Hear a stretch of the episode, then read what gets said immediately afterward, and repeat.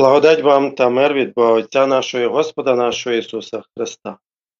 Слово Боже, яке ми сьогодні розглядаємо, це Псалми 42 і 43.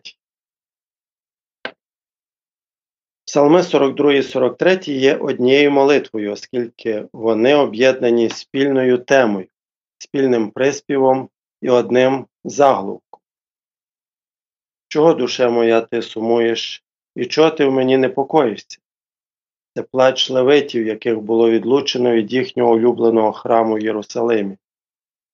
Це також молитва віруючих, які бажають перебувати у Божому Слові, поклоняючись Отцеві у дусі та правді. Водночас розуміючи, що вони приходьки і чужинці у цьому світі, в якому вони терплять утиск. Май надію на Бога, бо я йому буду ще дякувати за спасіння Його підбадьорює себе такий віруючий. Як глине той олень до водних потоків, так глине до тебе, о Боже, душа моя, душа моя спрагне на Бога, Бога живого, коли я прийду і появлюсь перед Божим лицем. Сльоза моя стала для мене поживою вдень та вночі, коли кажуть мені цілий день, де твій Бог? Як про це пригадаю, то душу свою виливаю, як я многолюдді ходив і водив їх до Божого дому, із голосом співу й подяки святкового натовпу. Чого, душе моя, ти сумуєш, і чого ти в мені непокоїшся? Май надію на Бога, бо я йому буду ще дякувати за спасіння Його. Кожна з трьох частин псалма завершується приспівом який промовляє як про смуток і стурбованість псалмиста, тим, що він відірваний від Господніх святкувань, які відбувалися в Єрусалимському храмі, так і про його надію на те, що він зможе приєднатися до цих святкувань ще раз.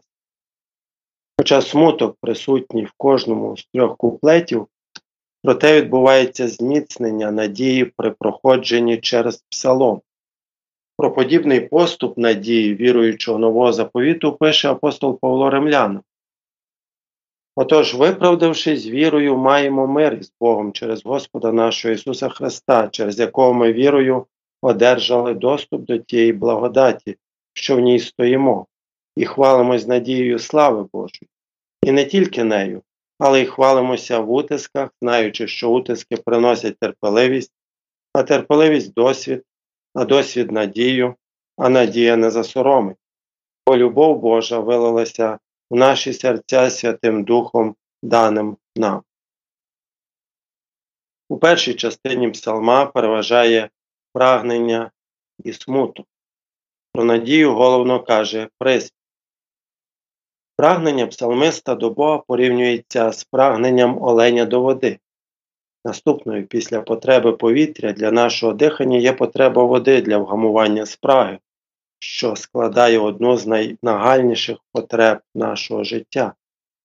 Спрага дуже швидко стає невідкладною потребою для вгамування. Так само сильно псалмист прагне Божої присутності.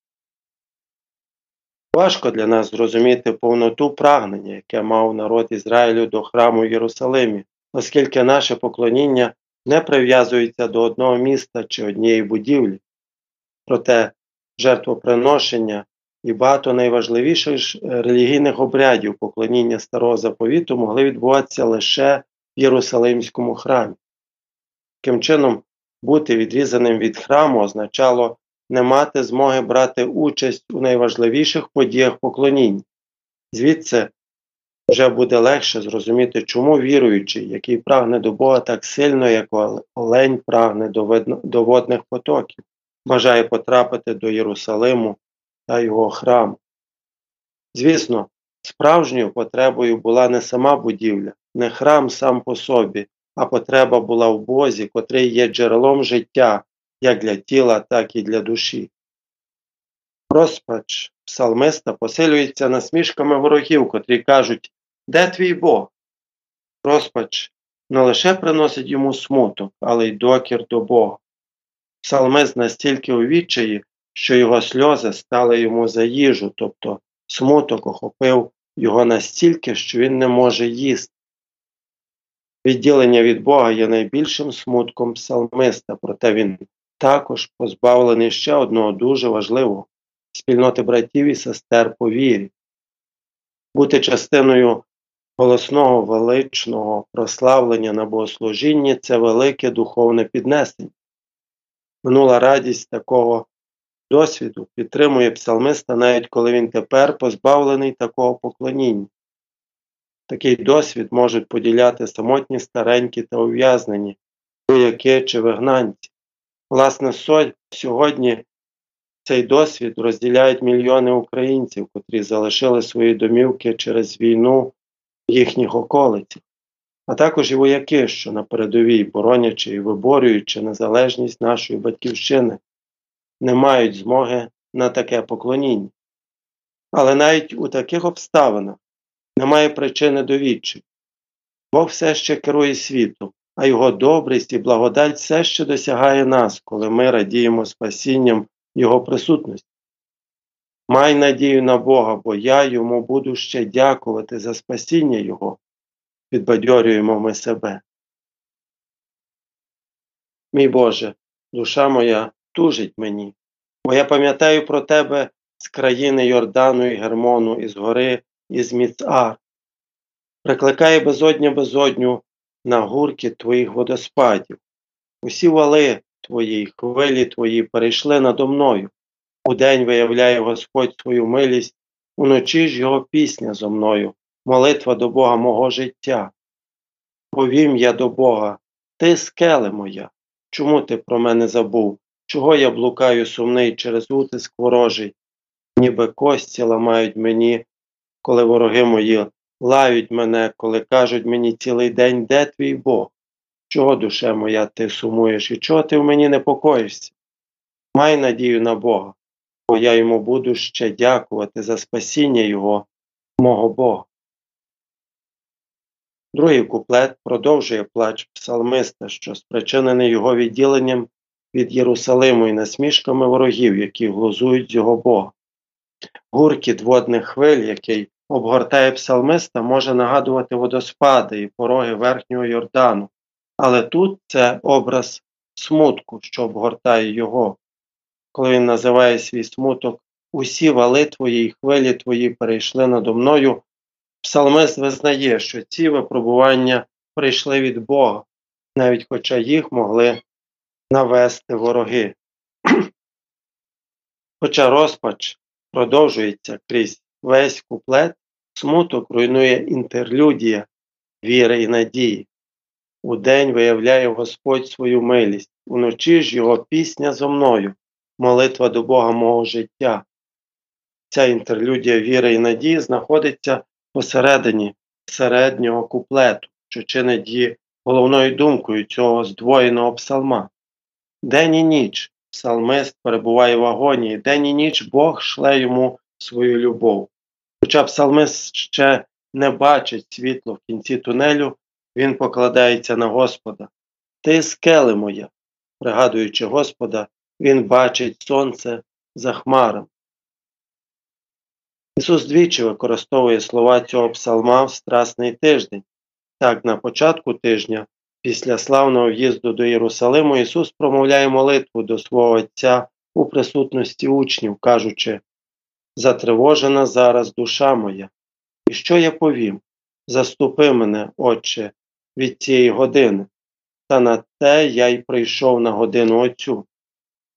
А в ніч, коли він був виданий після вечері в Евсиманії, взявши трьох учнів зі собою, Ісус каже їм обгорнена душа сум, сумом смертельним душа моя. Залишіться тут і попильнуйте зо мною. Подібно до псалмиста, Ісус також страждав від глузування, де твій Бог. Подібно до псалмиста, в наступній частині Ісус також мав справу із людьми небогобійними та зазнавав утиски від людини обмани та кривд. Подібно до псалмиста, він також викрикував, запитуючи свого Отця, чого ж ти покинув мене? Але також, як і псалмист, Ісус терпляче чекав на визволення і перемогу. Третя частина молитви це Псалом 43.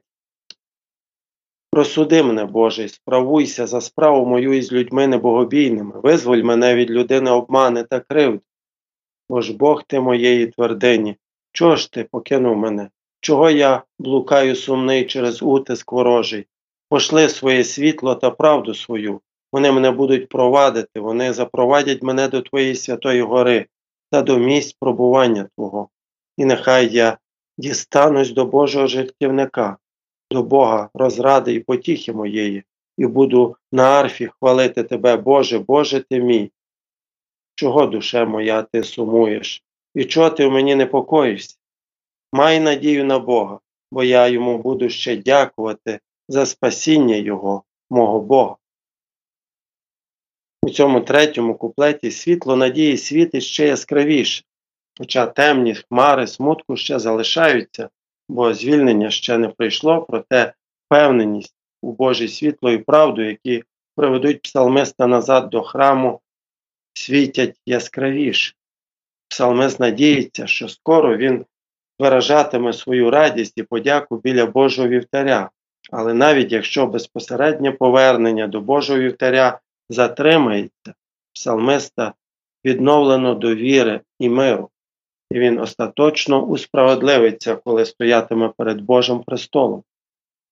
Маючи через віру мир з Богом, вже тепер ми також остаточно усправедливимось, коли стоятимемо перед Богом після другого Христового приходу.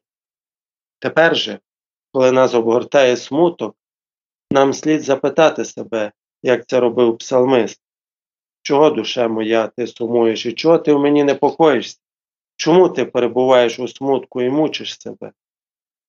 Нагадайте собі Божі обітниці, хіба така депресія вже так необхідна, коли Господь усе контролює? Хіба допоможеш собі розпачем? Хіба не краще прислухатись до псалмиста? Май надію на Бога, бо я йому буду ще дякувати за спасіння Його, мого Бога.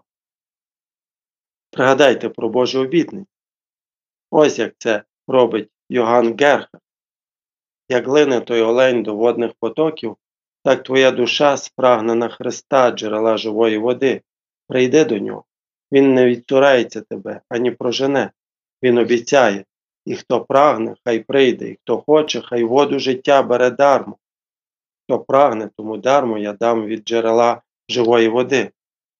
Христос каже Прийдіть до мене усі струджені та обтяжені, і я вас заспокою, а того, хто до мене приходить, я не вижену геть. Такими є Христові слова, а Його слова це незмінна правда. Охопи їх віруючим серцем, тримайся цих обітниць перед Ним і шукай обличчя Господа. Подібно псалмисту, ми можемо мати довгу виснажливу боротьбу, повторюючи ті самі істини знову і знову щоб перемагати наші смуток чи розпач. Проте, як і він, нам слід боротися і долати їх, аж поки Боже світло і правда приведуть нас назад до Його обітниць. Прийдіть до мене, каже наш Спаситель, усі струджені та обтяжені, я вас заспокою. Там ти чуєш, як дорога до Христа залишається відкритою для всіх струджених під ярмом гріха, як відпочинок та відновлення обіцяні їхнім душам. Амінь. А мир Божий, який понад усяке людське розуміння, нехай тримає ваші думки і серця у Христі Ісусі Господі нашим. Амінь.